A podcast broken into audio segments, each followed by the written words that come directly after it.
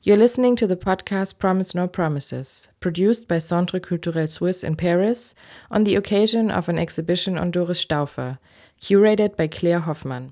This is a multilingual podcast in English, French, German, and Swiss German.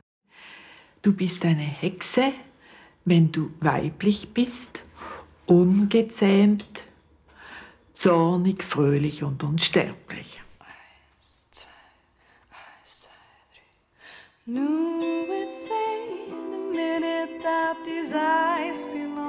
Promise No Promises is a podcast series produced by the Women's Center for Excellence, a research project between the Art Institute at the FHNW Academy of Art and Design in Basel and the Instituto Susch, a joint venture with Grażyna Kulczyk and ArtStations Foundation Switzerland. The Women's Center for Excellence is conceived as a think tank tasked to assess, develop, and propose new social languages and methods to understand the role of women in the arts, culture, science, and technology, as well as in all knowledge areas that are interconnected with the field of culture today.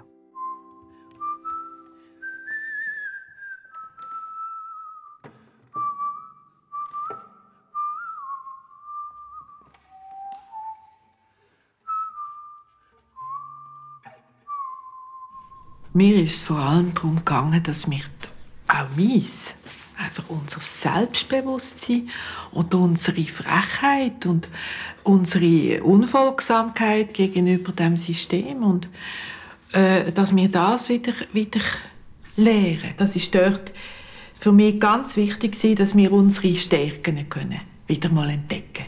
Und ich habe immer wieder geschrieben, wir sind nämlich gut, wir sind wirklich gut. Wir haben so viel Begabungen, wir haben Ideen, wir haben Stärken und die wollte ich eigentlich herausholen. Just a month ago and the world seemed alright He appeared in my view, it was love at first sight The symposium Tremblay Tremblay, Tremble Tremble was a symposium on feminism, witches, art, and pedagogy around the exhibition of Doris Stauffer at Centre Culturel Suisse in Paris and took place on April 26 and 27, 2019. It was organized on the occasion of the first institutional exhibition on Doris Stauffer, artist, activist, feminist, art school founder, and witch, who was born in 1934 and who died in 2017. Next to pursuing a diverse artistic practice, Doris Stauffer was a pioneer in new art education methods and very active in the political movement, fighting for the equality of women and men in the 1970s in Zurich. Today, when the position of women in public positions, in economy and culture still trigger controversial debates and media coverage, it seems even more important to listen again to this early voice, which spoke up in Zurich without compromise but full of humor. The symposium at Centre Culturel Suisse gave the opportunity to contextualize Doris Stauffer within a contemporary discourse, to discuss notions of radical pedagogy, the reappearance of the figure of the witch in contemporary art, and to look into women networks and movements then and today. They lost the faith in me. What am I still hoping for? Everybody's just shouting at me. What am I still patient for? If life is really shit and fake, as you told me, what am I fighting for? If love is always hurting, what am I still dreaming for? Doris Stauffer not only co-created the alternative art school F&F, Color and Form, in Zurich in 1969, but she also introduced new approaches into the art school curriculum such as teamwork, democratic organization in the classroom, sensory-oriented workshops in unusual surroundings.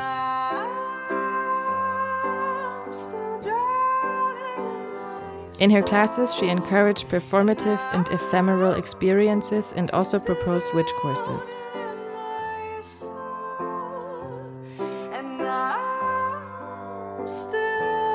Roundtable gives insight into the pedagogy of the experimental school F&F by researcher and curator Michael Hiltbrunner.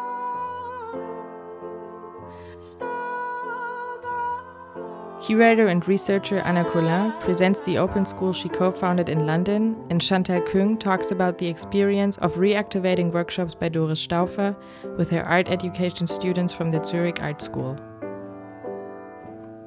Roundtable moderated by Hannah Alkema from AWARE, Archives of Women Artists.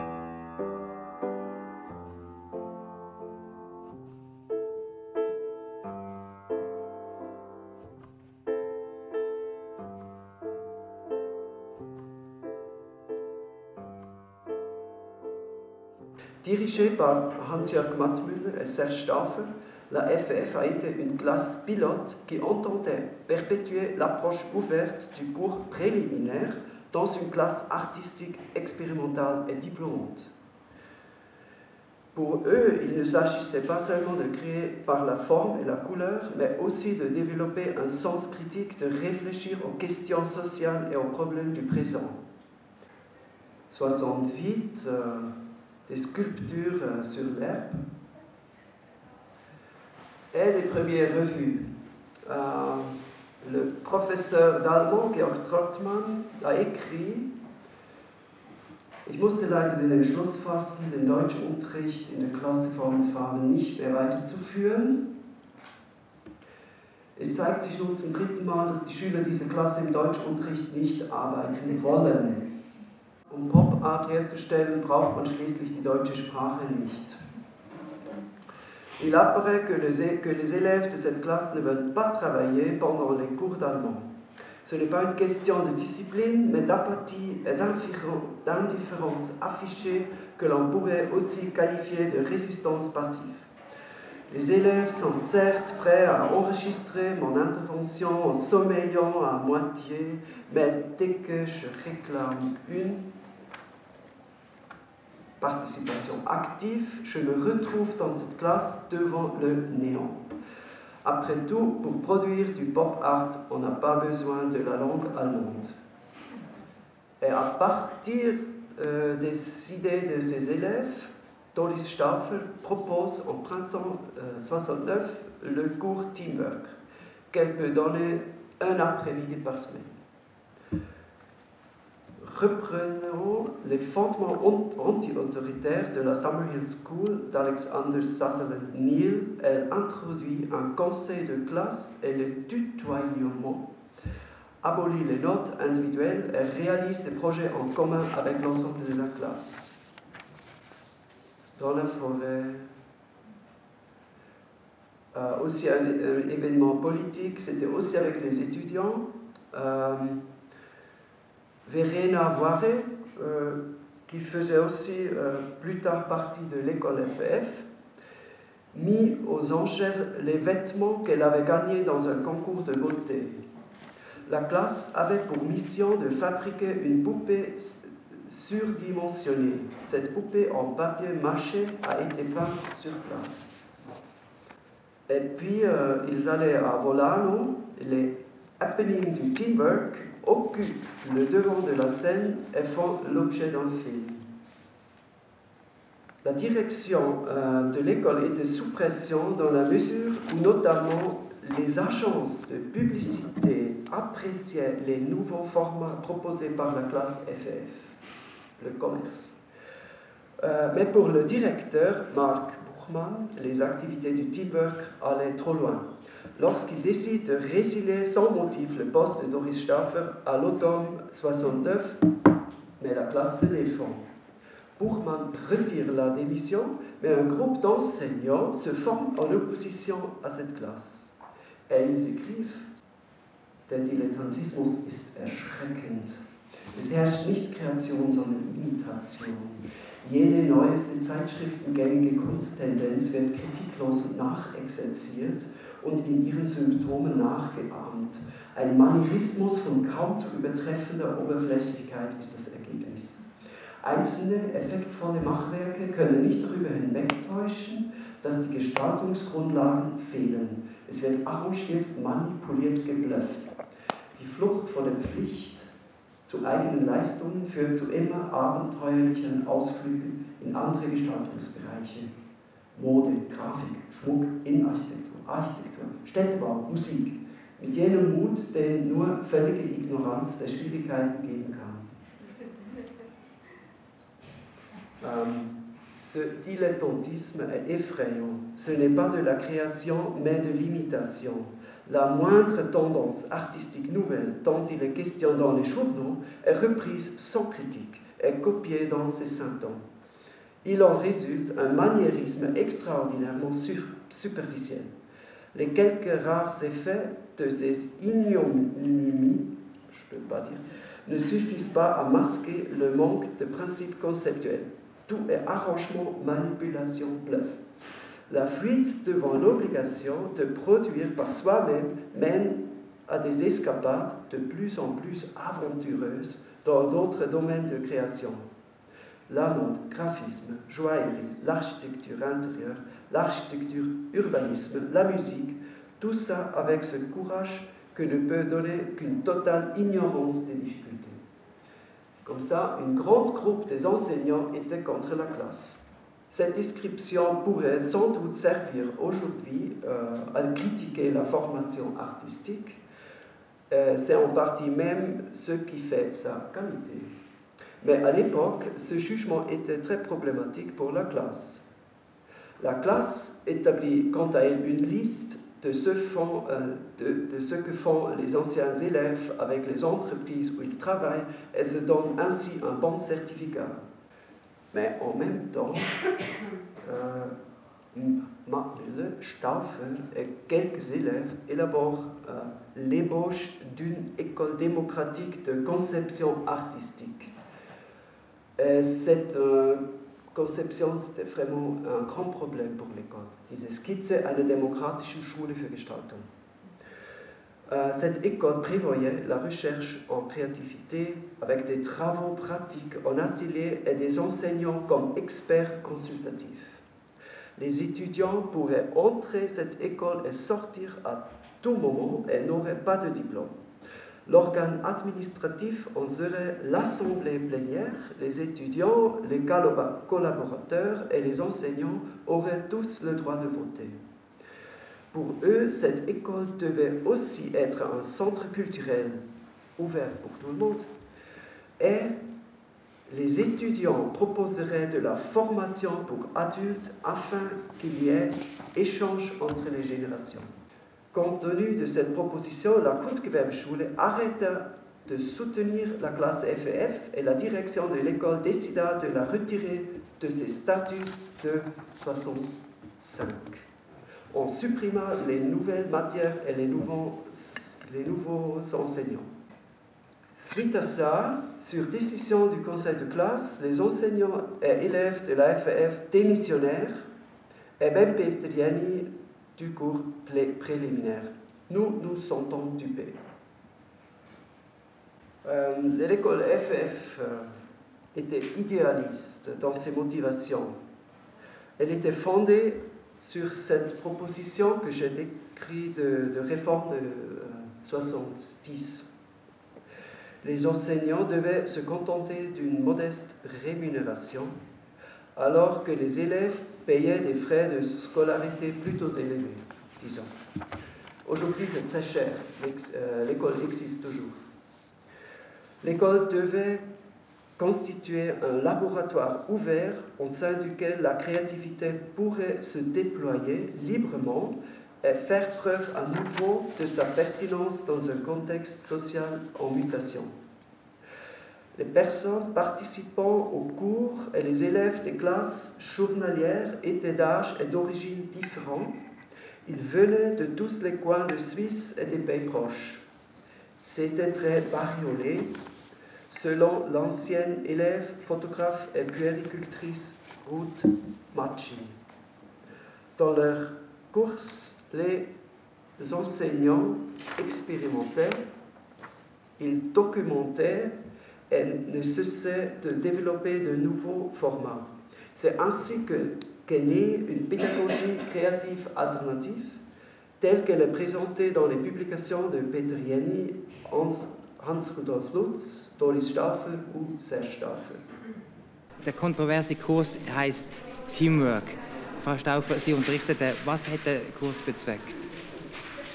der Kurs Teamwork ist ein Nachmittag in der Woche durchgeführt worden. Und was, er eigentlich im Sinn, was wir im Sinn haben mit dem Kurs, das ist, den Einzelnen aus seiner Isolation lösen, die Schüler zum gemeinsamen schöpferischen Arbeit anzuregen und den Kontakt zwischen den Schülern zu fördern. In dem Sinn, dass einfach das Konkurrenzdenken und der ganze, äh, das ganze Streben nach das Ehrgeizige, das oft in so Klassen da ist, äh,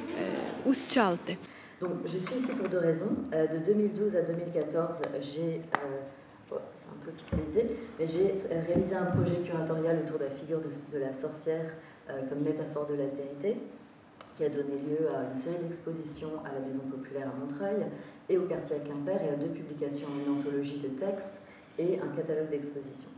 Et au même moment, j'ai cofondé Open Schoolist en 2013.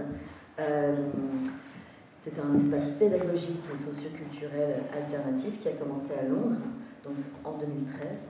Euh, là, les photos que vous voyez, c'est un peu un mix d'avant de, de, et de maintenant.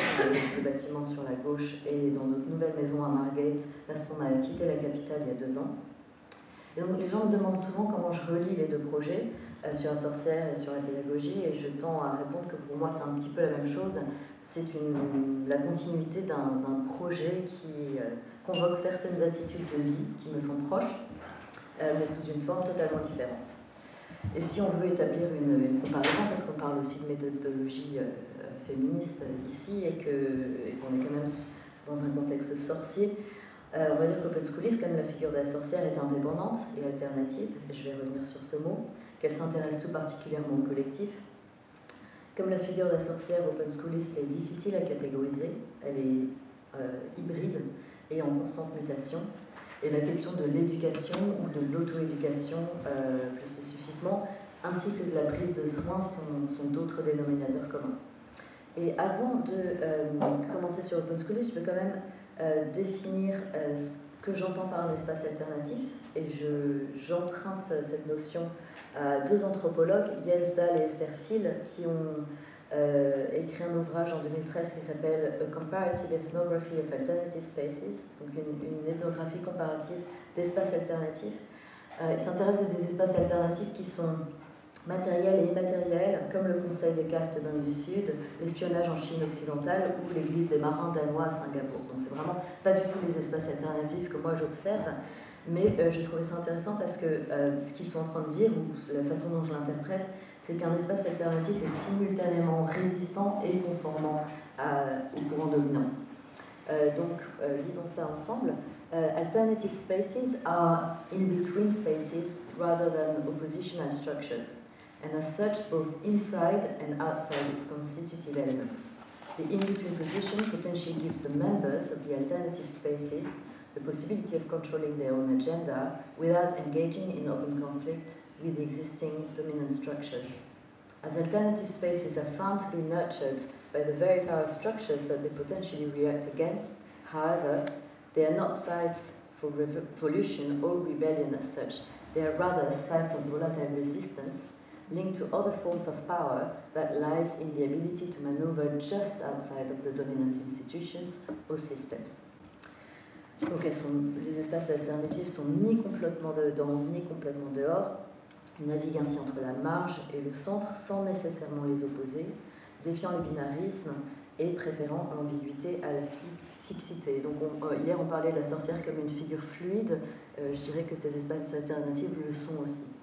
Euh, j'en arrive maintenant au Open Schoolist. Donc, c'est un espace pédagogique à mi-chemin entre la petite école d'art expérimental et la maison de quartier. Aujourd'hui, avant que j'oublie, on est financé par l'Arts Council de manière régulière, aussi bien que par des individus qui ont une responsabilité sociale et qui s'intéressent à ce qu'on fait, aussi bien que par des trusts, des foundations, etc.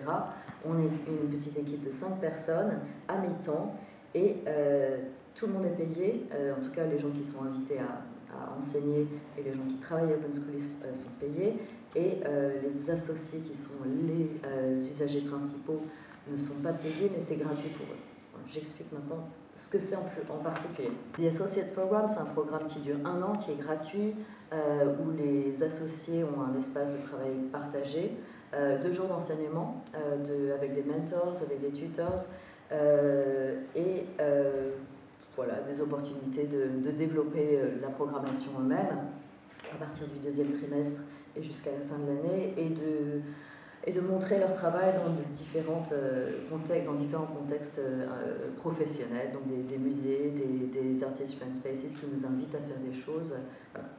Euh, ça, c'est le, premier programme. Le deuxième programme, c'est tout simplement le programme public qui est en partie curaté par les associés. en partie, c'est d'autres, c'est des collaborations qu'on peut faire avec une université, un, un, un, groupe un peu radical à l'intérieur d'une université comme the Center for Critical Thought at the University of Kent ou encore le travail qu'on peut faire avec des enfants ou d'autres associations. Mais je vais en parler un petit peu. Et euh, le troisième programme qu'on est en train de mettre en place cette année, euh, ça va s'appeler The Young Associates Program. Contrairement au, The Associates Program, qui est vraiment un programme euh, donc, qui est pour des artistes de toute génération, de tout médium, de tout média, pardon, et qui, qui postulent parce qu'ils ont envie d'un environnement critique, d'un environnement aussi de soutien où ils vont pouvoir euh, développer leur pratique pendant un, an, mais pensent en, en isolation, en, en, collaboration, aussi bien qu'individuellement. Euh, ces personnes postulent sans avoir nécessairement euh, de, de, qualification. Certaines personnes ne sont jamais allées à l'université avant, certaines personnes ne sont pas du tout allées en école d'art. On a des personnes qui vont de 22 ans à 63 ans, donc c'est assez divers. Donc, contrairement à ce programme, The Young Associates Program, qu'on va commencer euh, en septembre, c'est pour euh, des jeunes de, 4, de 16 à 18 ans qui sont en décrochage scolaire et c'est un programme accrédité. Euh, donc il y a la question aussi de comment est-ce qu'on gère un programme accrédité alors qu'on est une structure qui se veut largement non institutionnelle, même si on est quand même organisé comme institution parce qu'on est une charity, etc. Donc les principes selon lesquels on dirige Open Schools, c'est euh, l'inclusivité, euh, la collaboration, euh, l'autogestion à, un certain niveau et l'autocritique. On, fait énormément d'auto-évaluation et on se remet en, question en permanence. voilà, différents projets. Et on travaille avec des jeunes. on a commencé en 2016. L'idée, c'était vraiment de se dire, en fait, on n'arrive pas à toucher les jeunes et, toutes les personnes qui postulent sont déjà un petit peu au courant du fait que, bah oui, il y a deux, trois écoles alternatives intéressantes en Angleterre, mais comment est-ce qu'on touche les gens qui ne sont pas du tout euh, dans un milieu culturel et qui n'ont sans doute jamais accès à ça? Donc on a fait tout un programme pendant deux semaines qui, condensait en fait une année d'école, mais en deux semaines avec un programme intensif, en touchant plein de disciplines différentes. Euh, donc on a travaillé avec la radio, l'architecture, etc. Et euh, à partir de là, on s'est dit on va créer ce programme de Young Associates Program euh, qui qu'on est en train de mettre en place à Margate, qu'il faut dire est une ville très déprimée socialement et économiquement parlant, et en même temps qui connaît une, vraie gentrification avec euh, beaucoup de gens qui déménagent là-bas, toute une communauté artistique qui déménage là-bas, et donc les jeunes sont souvent les derniers, les, oubliés de ce programme. Et on a commencé, alors on est arrivé à Margate et, il y avait, euh, on était dans cette rue très résidentielle. Une grande majorité de, euh, c'était des gens de la communauté rome euh, qui ont commencé à taper à notre porte, à s'incruster, à vouloir faire des choses avec nous et on s'est, équipé, on s'est formé, etc. Et on a commencé un, programme. Donc là, c'était, on avait fait un programme parallèle avec au programme de Marguerite Humeau sur l'au-delà. On a fait quelque chose sur les, sur les momies. Et puis on fait partie du carnaval euh, tous les ans. Euh, et ce qui est intéressant, c'est que le carnaval, il est au centre-ville et au bord de la mer. Euh, et ces enfants qui habitent à 2 minutes du bord de la mer et à 5 minutes à pied de, du centre-ville, en fait, ils n'y vont qu'une fois par an pendant le carnaval. Donc on a, il y a aussi toute cette... voilà. Auf welche Art und Weise haben Sie die Schüler zur Mitverantwortung am Gestalten des Kurs beizogen? Wir haben mal allererste Klassenrat eingerichtet. An dem Lehrer und Schüler gemeinsam über alle ihre Probleme diskutieren. Und durch den Klassenrat und durch das enge Zusammenarbeiten von Lehrer und Schülern hat sich auch ganz eine andere äh, Kollegialität zwischen beiden äh, eingestellt. Man hat sich duzt und die falsche Autorität, die sonst immer noch reinspuckt, die ist einfach durch das verschwunden. Maybe I go back to the other classrooms. This, mm-hmm. That's the seminar that I teach at the Zurich University of the Arts, and that is here today with the workshop. Um, I started developing this other classroom seminar um, at the university um, because I was teaching there art education, the art education department. And I felt like there was a need for um, critical pedagogies in the arts. And um, so I started doing research on critical and radical pedagogy. And I started giving this seminar where we were like collectively practicing and doing research. Um, and other classrooms was just a name for this um, format where we would always go outside of the school. So it was something that took place out outside of the school and um, yeah, we started just as well relating to um, alternative art um, educational programs and thinking about critical pedagogy and so on. And during this research, I found out that there were so many like male um, figures who are dominant in the critical pedagogy discourse, and I wanted to know more about like feminist critical pedagogies and how, like, if there was any women in this, let's say, history of critical pedagogies and the arts. And I started to do some research, and I came across like old. Um, I, for myself, found out that there was a lot of um, influence on radical pedagogies coming from like early anarchist movements and self-organized movements and early anarchist schools that were like the modern school or something like this. Um, and then I started doing research on historical figures. For example, here in France, you have Louise Michel, who is maybe not very known for her pedagogy, but mm-hmm. she was um, really into this. You could maybe call it critical pedagogy today, or you could, yeah. So there were a lot of, like, um, let's say, female dissident figures who were not only activists but who were teachers as well. But their history was not written, so um, like that. So I find out for myself that there has been this relation between um, female work and pedagogy, but there is not really a history written about this mm-hmm. because it's as well something that these women just did, like on the side and and so it was not something that was like really um, imposed on, on on on history writing. And so I and I came across Doris Stauffer actually working together with Michael Hiltbrunner and other classrooms on a symposium. And I got to know her, and for sure I was interested because this was my topic, and um, I wanted to know more about her work. And then I started visiting her and as you could see in the movie I showed yesterday, um, I, yeah, I, I was in her place and we were talking together and I started as well recording things and, and then she died suddenly. Mm-hmm. And then for me, I didn't know what to do because I had already started as well writing a PhD about like feminist art education in the past, and I didn't know what to do. And there was this archive but I felt like really not um, not authored to work with this archive. And so um, I talked to a lot of people, and as well there was Simone and Mara who already did the book, and I um, at one point talked to um, Tara Page. She is working on new materialism and pedagogies, and she told me um, you have to play with the archive. And so at some moment I felt like, what would Doris have done? and I and I just started like using the archive as a site for learning mm-hmm. because I was like um, thinking about archival practices as well as feminist practices and as well as a form of like working pedagogy.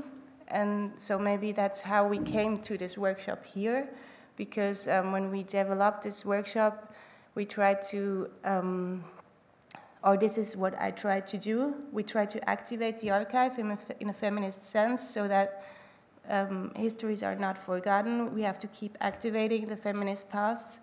And we have as well to think about how how can we activate it without re, um, re just restaging or reenacting a past or trying to reenact a past, and as well how can we like rewrite the story in the sense of, for example, feminism of the 70s has been thought of as um, just differential feminism for such a long time.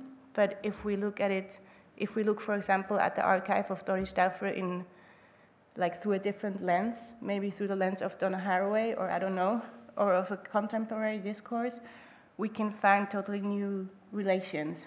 Mm. And I think that's in a very basic way what we tried to do today, and in a very playful way. So, um, and I don't know if we succeeded, and we will find out, and we're still like in discussion because it's like something we just did, so I can't tell. But I think this is just maybe the approach that I tried to like bring into discourse. And uh, we discussed earlier, uh, we were wondering uh, if um, Doris has uh, had access in her times to similar experiments of uh, feminist radical pedagogy. Well, um, the only thing I know is that she was um, participating um, in the Judy Chicago Dinner Party mm. project, and um, that she invited Ulrike Rosenbach, who, who did the feminist um, Schule für kreativen Feminismus in Germany. And so uh, she knew about things. She knew about the Woman House because she had Tias from the Woman House. And she had this, um, yeah, as you said before, she, she was reading the Summerhill School and like these kinds of things. Um, so that's what we know, but she's not, I mean, she didn't like write or leave many more traces. But yeah. Ce, ce qu'on peut dire, elle, euh, ça vient dans ma tête maintenant, elle était active politiquement. Mm. Ça, ça, veut dire elle était dans la Rote Hilfe, euh, l'aide rouge, une source euh, communiste, self-organized, pour, euh, aussi pour aider les emprisonnés. Et pour cette raison, elle avait aussi contact avec des, des gens emprisonnés pour des raisons politiques.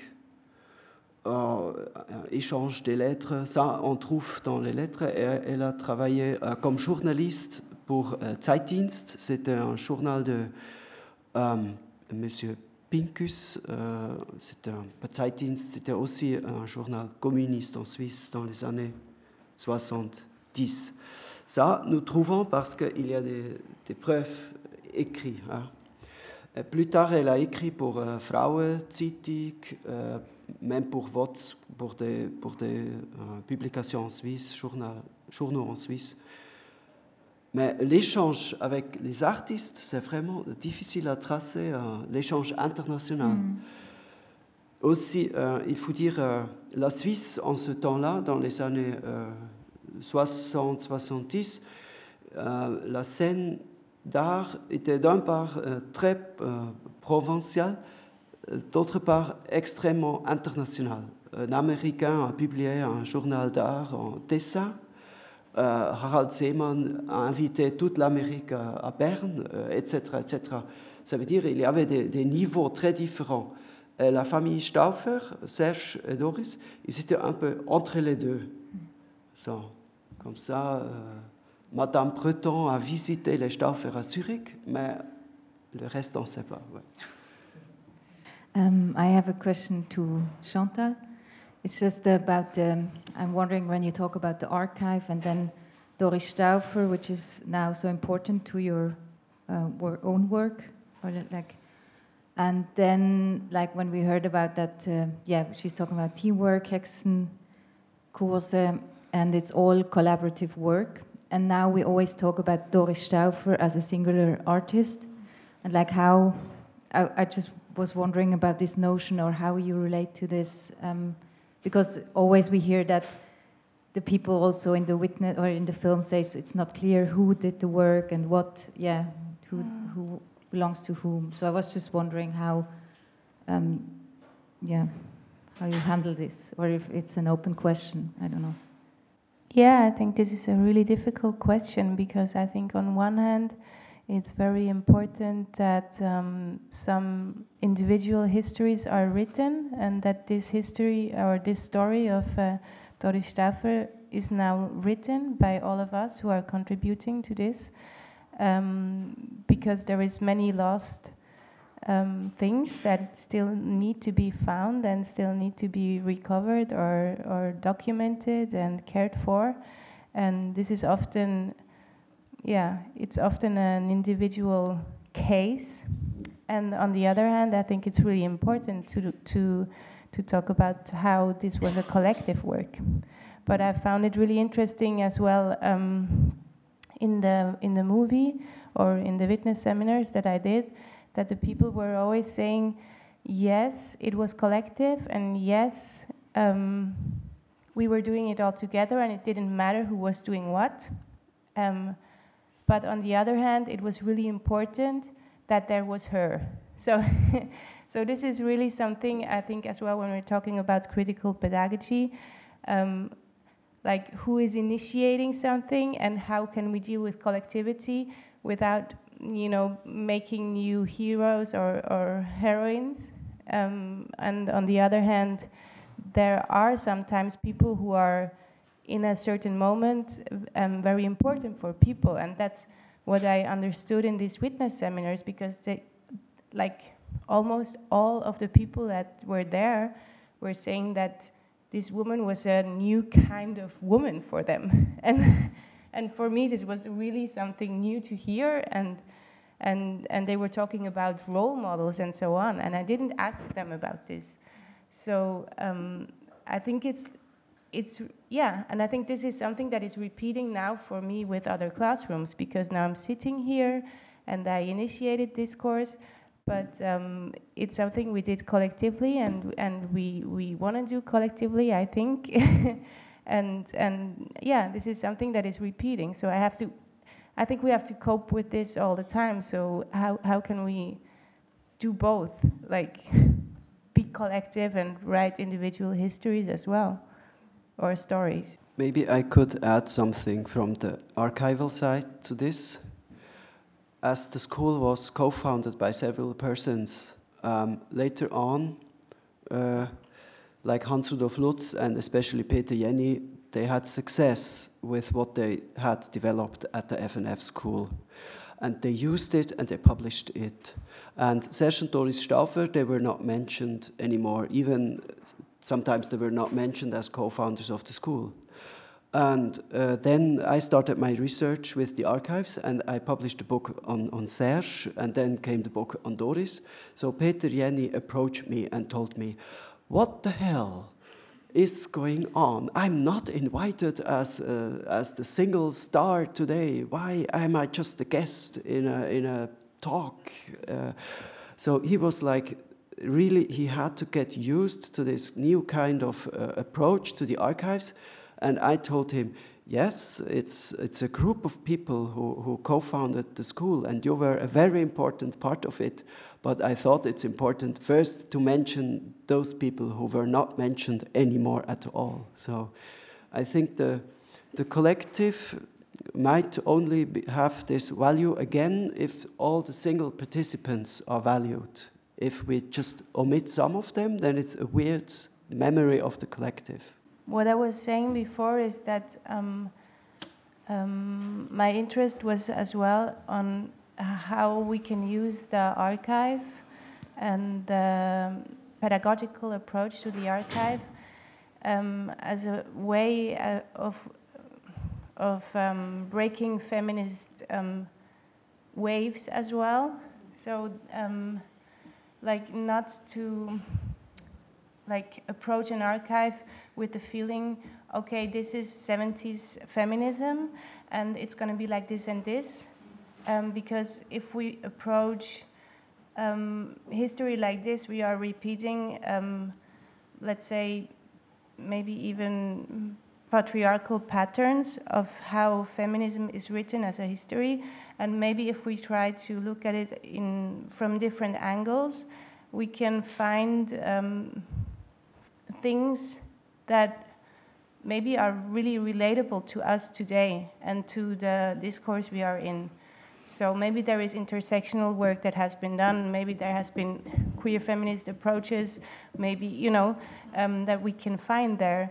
And um, so, for us, uh, maybe to make just like a simple relation to the workshop, for example, that um, Doris was really interested in creating um, um, collective stories and collective storytelling and um, um, forming magic creatures and bringing things to life is something that can be related to like uh, the way that Donna Haraway is thinking um, feminist storytelling um, or, or the way that animism is now newly taken up in a discourse about witches um, and so on. So there, there are things that, or for example, today you could um, transmorph into an animal and try to, you know, become this animal, and you were helped in doing this. There was like a meditation you could go through, and I think this is like really simple um, things that we try to initiate, and they are really playful. But on the other hand, maybe this is um, a way of approaching like this archive with the different eyes or with contemporary eyes because this was our question that was as well i mean we didn't know if this is really the right question to ask but um, it was like what what is it what can a contemporary witch look like or what would a contemporary witch be as a question and not not as something that we state? Promise no promises is produced by the Art Institute HGK FHNW in Basel and Instituto Susch Art Stations Foundation Switzerland, in collaboration with Centre Culturel Suisse and Aware Archives of Women Artists. Music by Fiona Daniel.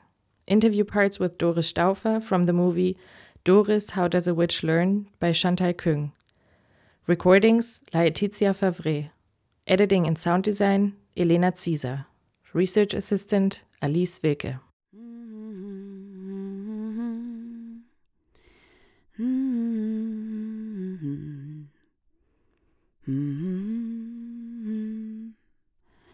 Hmm. If you're interested to get more information about further podcasts and events related to this project, please go to our website, institut-kunst.ch. That's institut-kunst.ch or request information or subscription to our newsletter at info.kunst.hgk at fhnw.ch.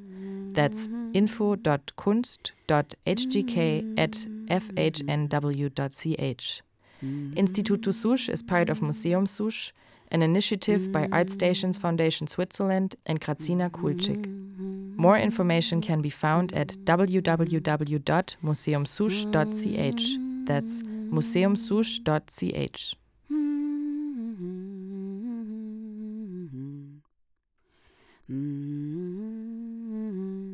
We also want to thank the Stiftung für Erforschung der Frauenarbeit for their support.